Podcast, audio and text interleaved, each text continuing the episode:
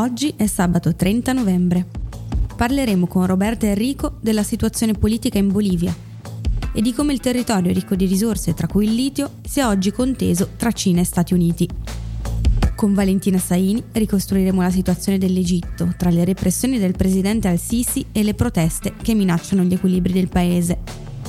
Infine con Jennifer Guerra vi spiegheremo numeri e conseguenze del Black Friday. Io sono Alessandra Lanza e questa è la nostra visione della settimana in più di 4 minuti.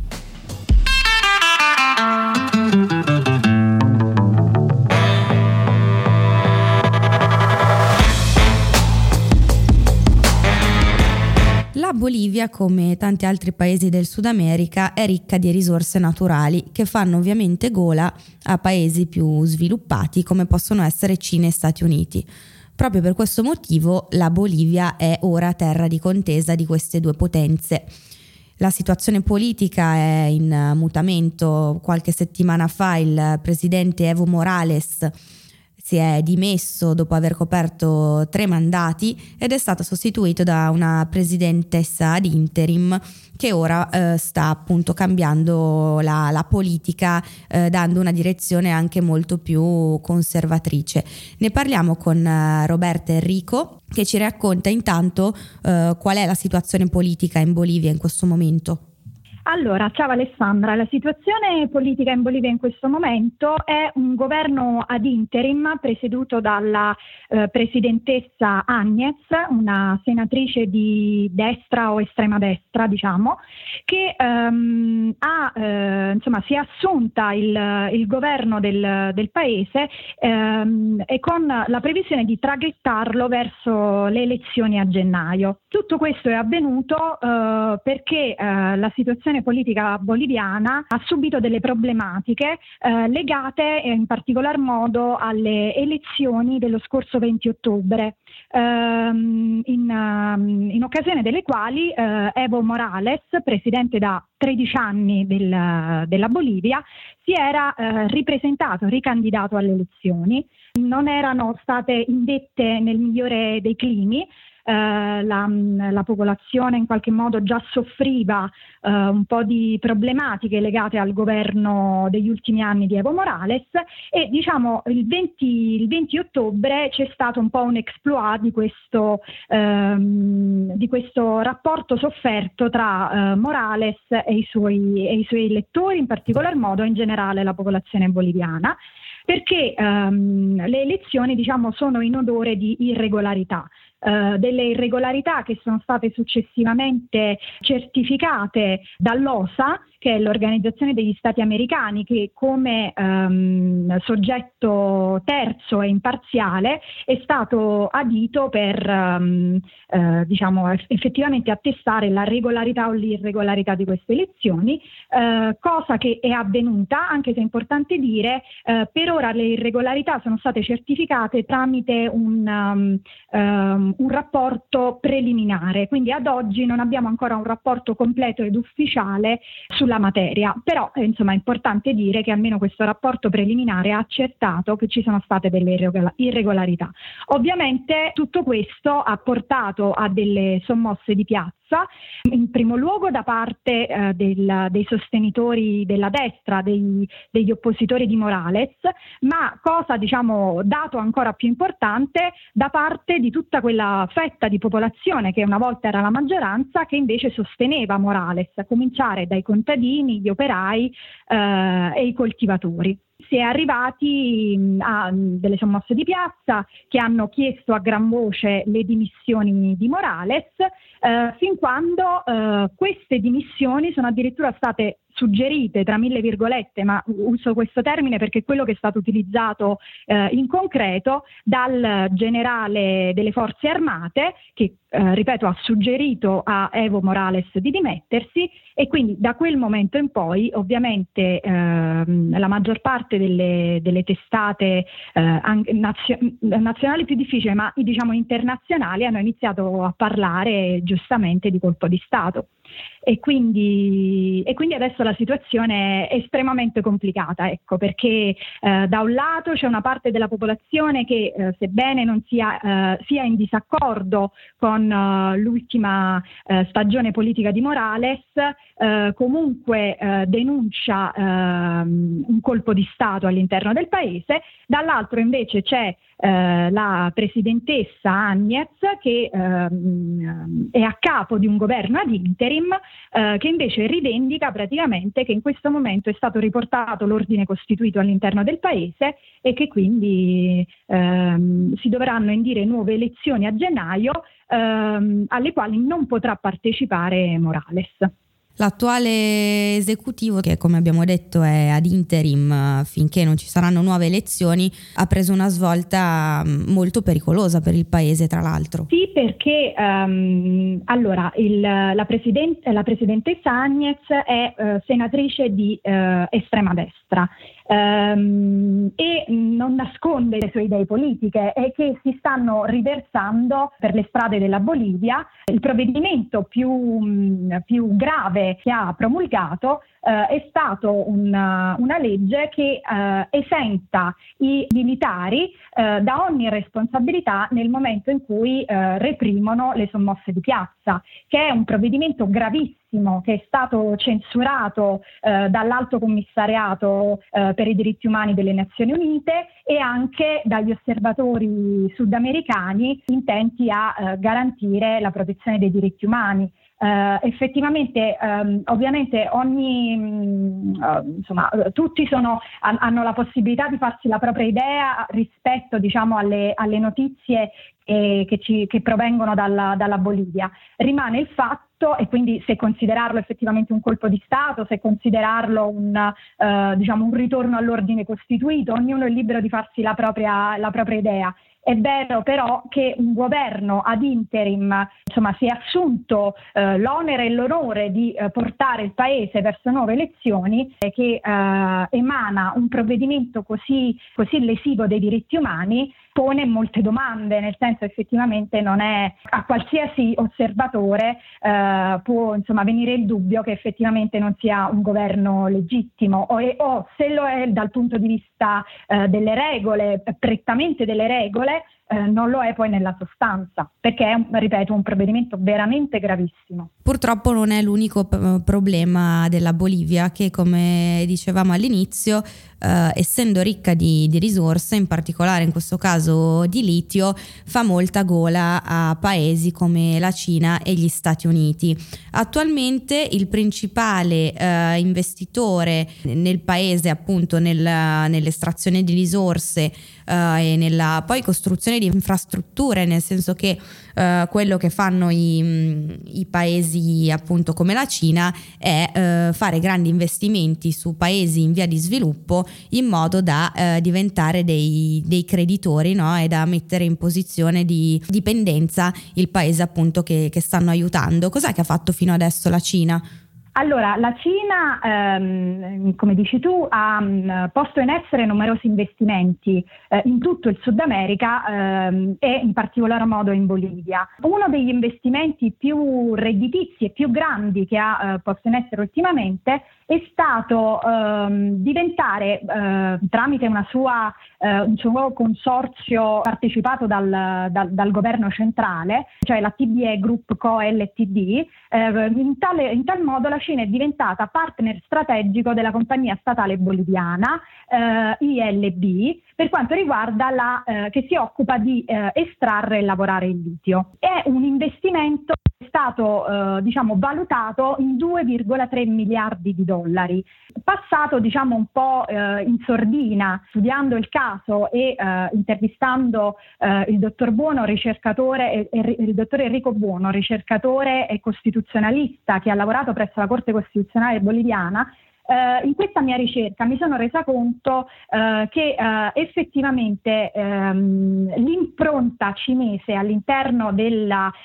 della vita della, della, Bolivia passa un po' in secondo piano, mentre um, è molto importante accendere un faro sul, sugli investimenti cinesi in Bolivia perché muovono una tale quantità di denaro che non possono diciamo, non essere considerati e non si può non ricercare eh, un collegamento tra quello che sta avvenendo in Bolivia e gli ingenti investimenti che la Cina e in secondo luogo anche gli Stati Uniti stanno ponendo in essere in questo paese. La Bolivia eh, fa parte del cosiddetto triangolo del litio, assieme a Cile e Argentina e tra i paesi eh, con a disposizione le riserve di litio più importanti del mondo. Il litio è un, una materia prima che eh, negli ultimi anni ha, um, è stato addirittura definito l'oro bianco, eh, anzi il petrolio bianco, perché um, tramite il litio eh, è possibile costruire le batterie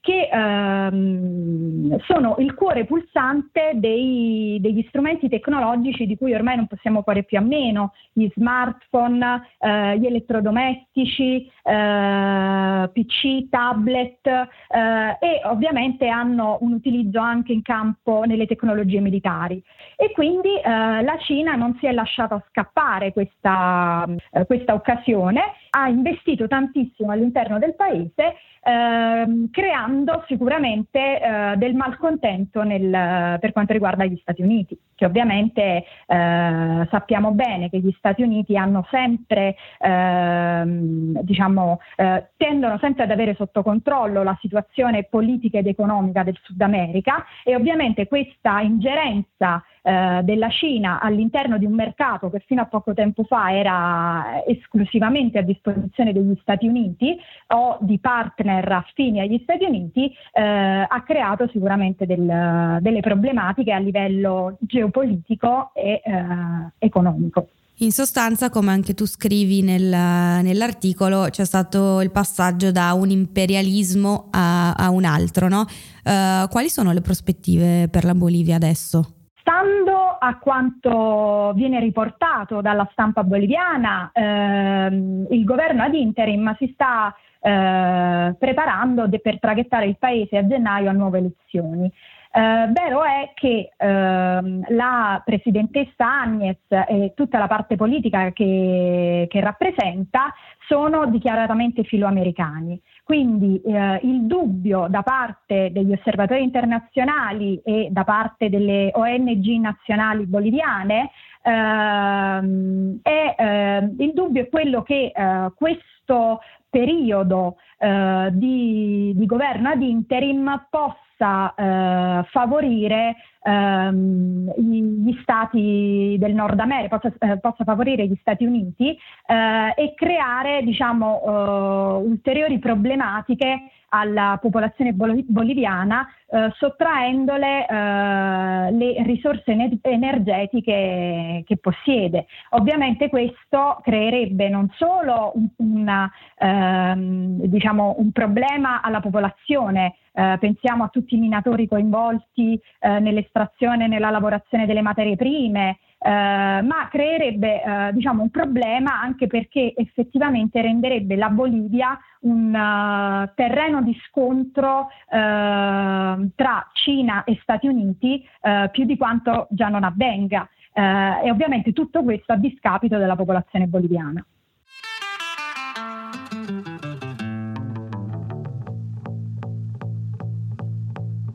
In Egitto negli ultimi anni è nata una repressione che le organizzazioni per i diritti umani definiscono senza precedenti, cominciata da quando il generale al-Sisi è diventato nel 2014 presidente dopo il colpo di Stato dell'anno precedente. Ora però la stabilità del suo regime sembrerebbe essere in crisi. Ne parliamo con la giornalista Valentina Saini, esperta di mondo arabo, che ci racconta intanto in, uh, qual è la situazione dell'Egitto in questo momento e in che cosa consiste la repressione durissima di, di Al-Sisi. Sì, eh, l'Egitto, come hai giustamente anticipato, sta attraversando un momento a dir poco buio dal punto di vista dei diritti umani. È una situazione che eh, le organizzazioni internazionali dei diritti umani definiscono definiscono assolutamente catastrofica e questo è particolarmente significativo se pensiamo che eh, i, i, predecessori di, de, dell'attuale presidente Abdel Fattah al-Sisi, uh, a partire appunto da Hosni Mubarak, non erano certo dei campioni nel rispetto dei diritti umani, già all'epoca si, par- si parlava di torture, uh, in alcuni casi di uh, sparizioni forzate, ehm, ma eh, da quando uh, è iniziata la presidenza di Abdel Fattah al-Sisi la situazione è diventata insostenibile. si parla di frequentissime sparizioni forzate, questo significa che degli attivisti, ma anche persone mh, non conosciute per il loro attivismo politico, vengono prelevate nel mezzo della notte oppure in mezzo alla strada e fondamentalmente non si hanno più notizie di loro, mai più oppure eh, per molto tempo. Eh, gli arresti arbitrari sono all'ordine del giorno, le carceri sono eh, in situazioni assolutamente disumane, per cui i detenuti ehm, soffrono, subiscono anche un deterioramento delle proprie condizioni di salute molto grave e naturalmente c'è l'uso eh, davvero generalizzato della tortura. Questa era una caratteristica anche ai tempi del regime di Hosni Mubarak, ma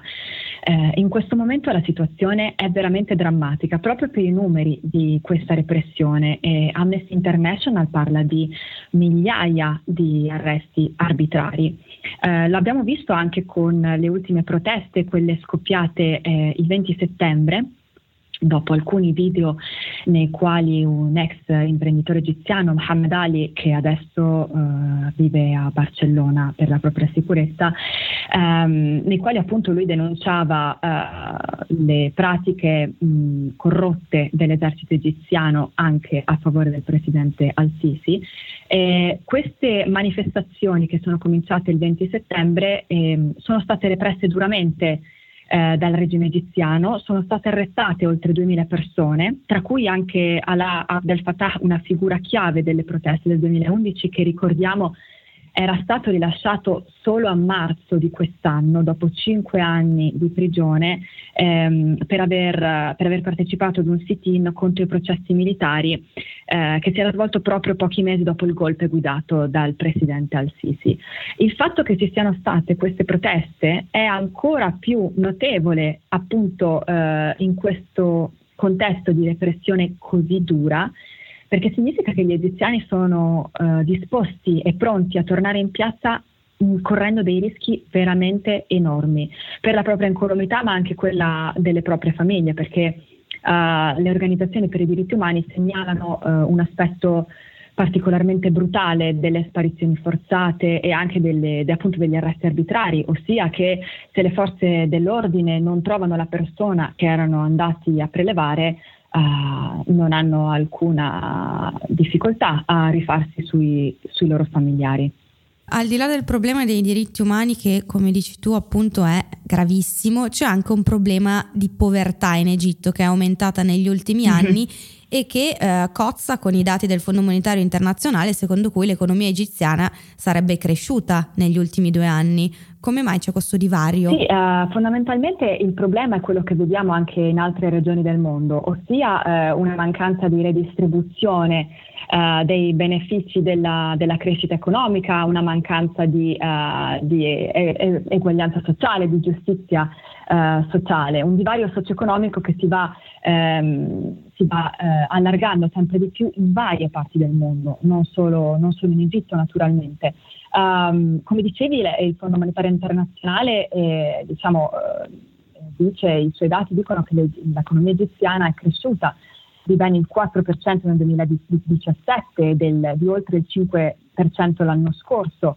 Il problema è appunto la mancanza di redistribuzione perché stando agli stessi dati dell'Istat egiziana, quindi ad una fonte egiziana, la popolazione in povertà estrema è cresciuta dal 2015 eh, anno in cui si attestava intorno al 28%, a oltre il 32% del 2018, quindi in solo tre anni. Questo significa che oltre 31 milioni e mezzo di egiziani vivono con poco più di un dollaro al giorno, perché ricordiamo tra l'altro che eh, in Egitto la popolazione è, ha superato i 90 milioni ed è in crescita costante. Um, il 39% della popolazione in età lavorativa in Egitto è disoccupata e tra l'altro parliamo di una uh, popolazione giovanissima perché in Egitto l'età media è, è intorno ai 25 anni.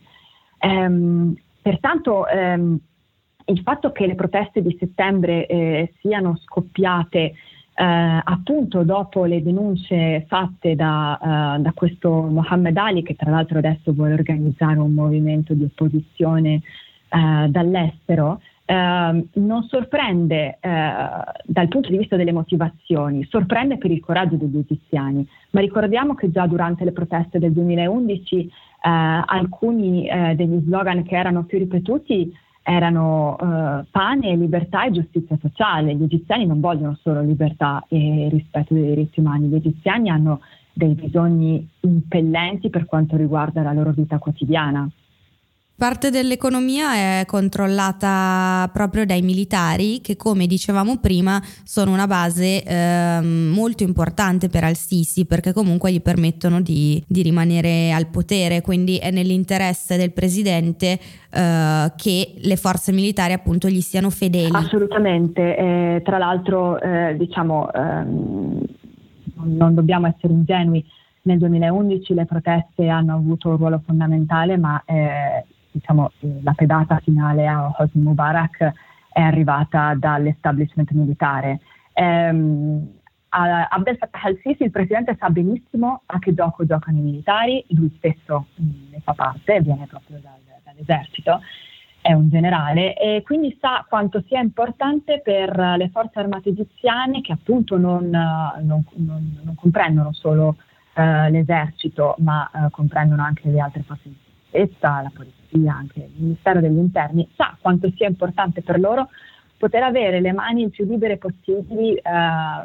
nell'operare eh, a livello economico. Eh, intorno alle forze armate egiziane si muove un apparato economico veramente capillare. È impossibile dare delle stime esatte perché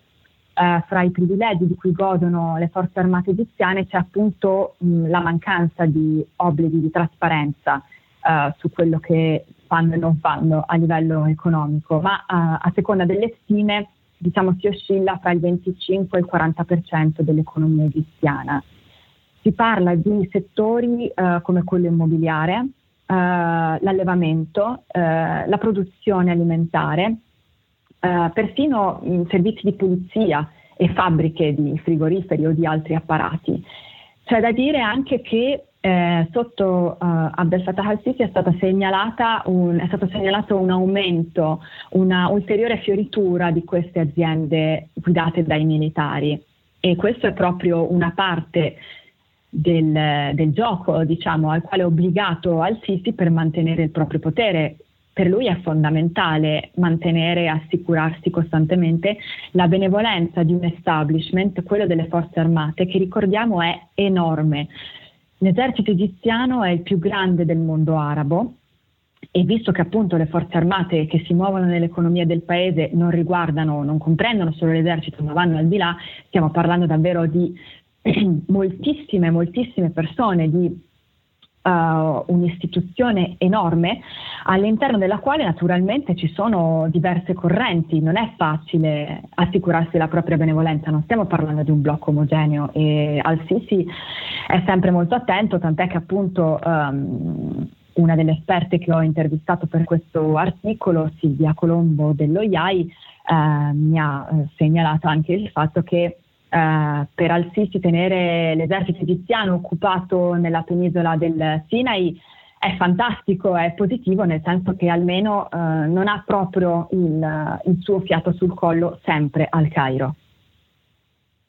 Nonostante quello che sta succedendo in Egitto, è molto difficile per i paesi europei prendere una posizione forte no? nei confronti del paese, per esempio anche per l'Italia. Mm, chiaramente i rapporti tra Italia ed Egitto sono stati molto complessi, uso un eufemismo, negli ultimi anni, eppure l'Italia non si è mai posta in una posizione di forza, forse anche perché ci sono degli interessi commerciali. No? Come dovrebbero porsi l'Italia e l'Europa nei confronti dell'Egitto? C'è bisogno, appunto, anche a detta del, degli esperti che lavorano uh, a queste questioni, c'è bisogno davvero di um, un'azione corale, ossia c'è bisogno di un maggiore coordinamento da parte dell'Unione Europea, uh, cosa che, eh, per la quale c'è stato un segnale positivo recentemente con la risoluzione eh, d'urgenza che è stata adottata appunto a fine ottobre dal Parlamento europeo, ma anche da altre istituzioni. C'è bisogno che la comunità internazionale inizi ad alzare la voce su, quello, su un comportamento che è eh, davvero basato su una sfrontatezza, eh, su un, uh, uno strapotere, un'immagine di strapotere eh, da parte del, del regime di, di Al-Sisi. Eh, basti pensare che ad esempio eh, non solo i giornalisti egiziani stanno attraversando una situazione davvero difficile eh, per il loro lavoro, mh, mm, per usare un eufemismo, pochi giorni fa eh, sappiamo che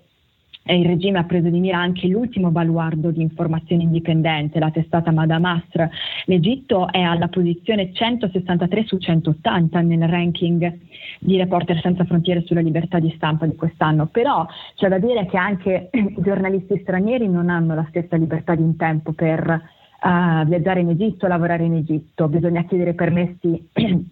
con mesi di anticipo, specificare le persone con cui si vuole parlare, i loro indirizzi, insomma eh, l'Egitto sta rendendo veramente impossibile anche alla stampa straniera coprire la, la situazione dall'interno. L'abbiamo visto anche con il caso della collega ehm, Borri che è stata trattenuta all'aeroporto e poi rimandata, rimandata indietro senza neanche aver potuto mettere piede nel paese. Ecco, eh, c'è bisogno di un'azione corale proprio perché eh, a livello singolo è difficile per, uh, per i paesi mh, europei, ma non solo,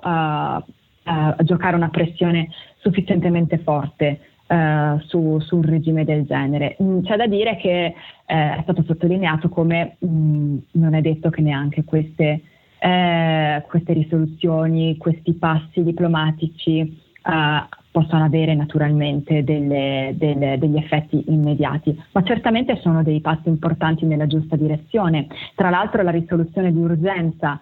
ehm, adottata a fine ottobre appunto dal Parlamento europeo, rivolge un appello agli Stati membri a smettere immediatamente, a cessare immediatamente l'esportazione di armamenti e attrezzature che potrebbero essere utilizzate eh, nella repressione proprio della, del dissenso.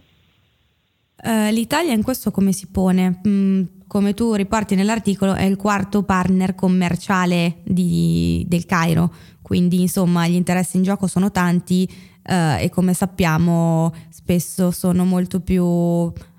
pesanti e molto più efficaci di posizioni diplomatiche anche rispetto a quanto è accaduto nel caso Regeni. Sì, sì, come è stato segnalato appunto eh, diciamo, l'Italia eh,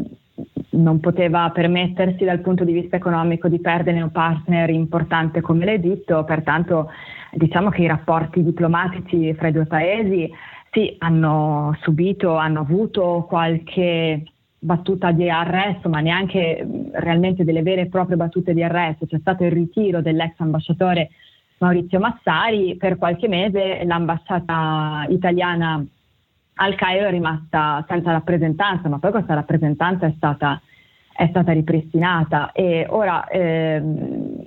c'è da dire che appunto come hai detto tu l'Italia è il quarto partner commerciale del Cairo, eh, segue Cina, Stati Uniti ed Emirati Arabi Uniti. Eh, fin- eh, nell'anno fiscale 2018-2019 gli scambi commerciali tra i due paesi hanno sfiorato i 4,5 miliardi di dollari, quindi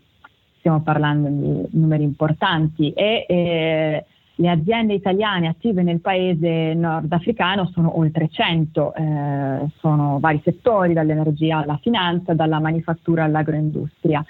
Ehm, tra l'altro eh, c'è da dire che l'Egitto sta anche tornando in testa fra le mete turistiche preferite dai nostri connazionali, eh, cosa che era cambiata con l'instabilità post primavera araba. Ehm, I rapporti tra i due paesi realmente non dal punto di vista economico non, non stanno subendo eh, gravi, gravi, problemi. E dal punto di vista politico chiaramente c'è una difficoltà nel rapportarsi con un regime che mostra davvero un, una faccia molto dura, pronta a fare qualunque cosa voglia e che non perde l'occasione di far sapere che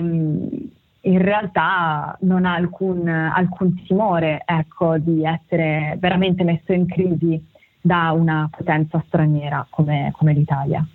Abbiamo parlato molto delle proteste appunto di settembre e della loro importanza proprio a fronte del fatto che eh, la repressione è durissima e quindi il fatto che la gente comunque abbia ancora il coraggio di scendere in piazza è un segnale molto molto importante. Um, il rapporto da, tra il Sisi e appunto i militari che lui cerca e le forze armate che lui comunque cerca di tenere dalla sua parte potrebbe anche eh, vacillare. Qual è adesso la situazione e um, quali sono le prospettive per, per Al-Sisi e per il suo governo e per l'Egitto? Secondo gli osservatori internazionali, eh, secondo molti di loro è stato chiaro che le proteste di settembre abbiano colto di sorpresa Al-Sisi e abbiano obbligato il regime a mettere in atto una risposta che in realtà non aveva, non aveva pianificato. Questo è un segnale importante eh, per quanto riguarda mh, la stabilità del, del, regime di Al-Sisi. Non è facile, non è facile essere il presidente dell'Egitto, diciamo appunto perché ci sono molte forze sempre pronte a muoversi eh, contro questa figura proprio dall'interno. Um, nel momento in cui la popolazione dimostra di essere pronta, nonostante tutto, a tornare in piazza, eh, c'è da ricordare che poi quando eh, tante tante persone hanno così poco da perdere, in effetti si creano le condizioni ideali per delle proteste di massa. Quando la comunità internazionale inizia a dare cenni di unione uh, nel voler alzare la voce, nel voler dire ok basta con il business as usual e nel momento in cui uh, c'è la consapevolezza di un sistema così complesso come quello delle forze armate, così complesso da uh, tenere buono, il regime, un regime come quello di Al-Sisi sa bene che l'instabilità è più forte eh, di quella che può sembrare dall'esterno.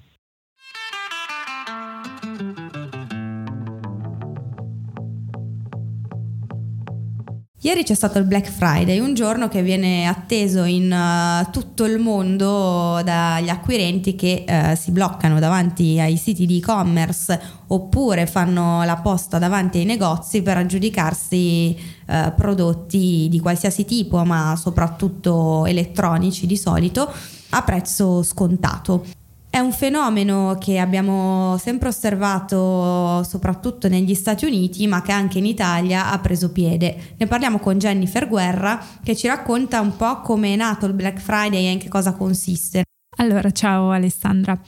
Il Black Friday eh, nasce, in realtà non è una data di inizio precisa, diciamo che come fenomeno nasce anni, tra gli anni 50 e 60 perché eh, in America l'ultimo giovedì di novembre si festeggia il Thanksgiving e il venerdì eh, successivo è in alcuni stati un giorno festivo, si fa il ponte diciamo e quindi molti americani ne approfittano per andare a fare compere e soprattutto comprare regali di Natale. Quindi eh, il fatto che così tante persone in quel preciso giorno eh, frequentassero i negozi ha spinto vari, le varie catene a iniziare a fare degli sconti oppure a prolungare o anticipare l'orario di apertura dei negozi, anche perché in America non esistono i saldi come in Italia, quindi diciamo questi sono i veri saldi americani. Poi si considera l'inizio del moderno Black Friday eh, intorno insomma, anni, alla metà degli anni 2000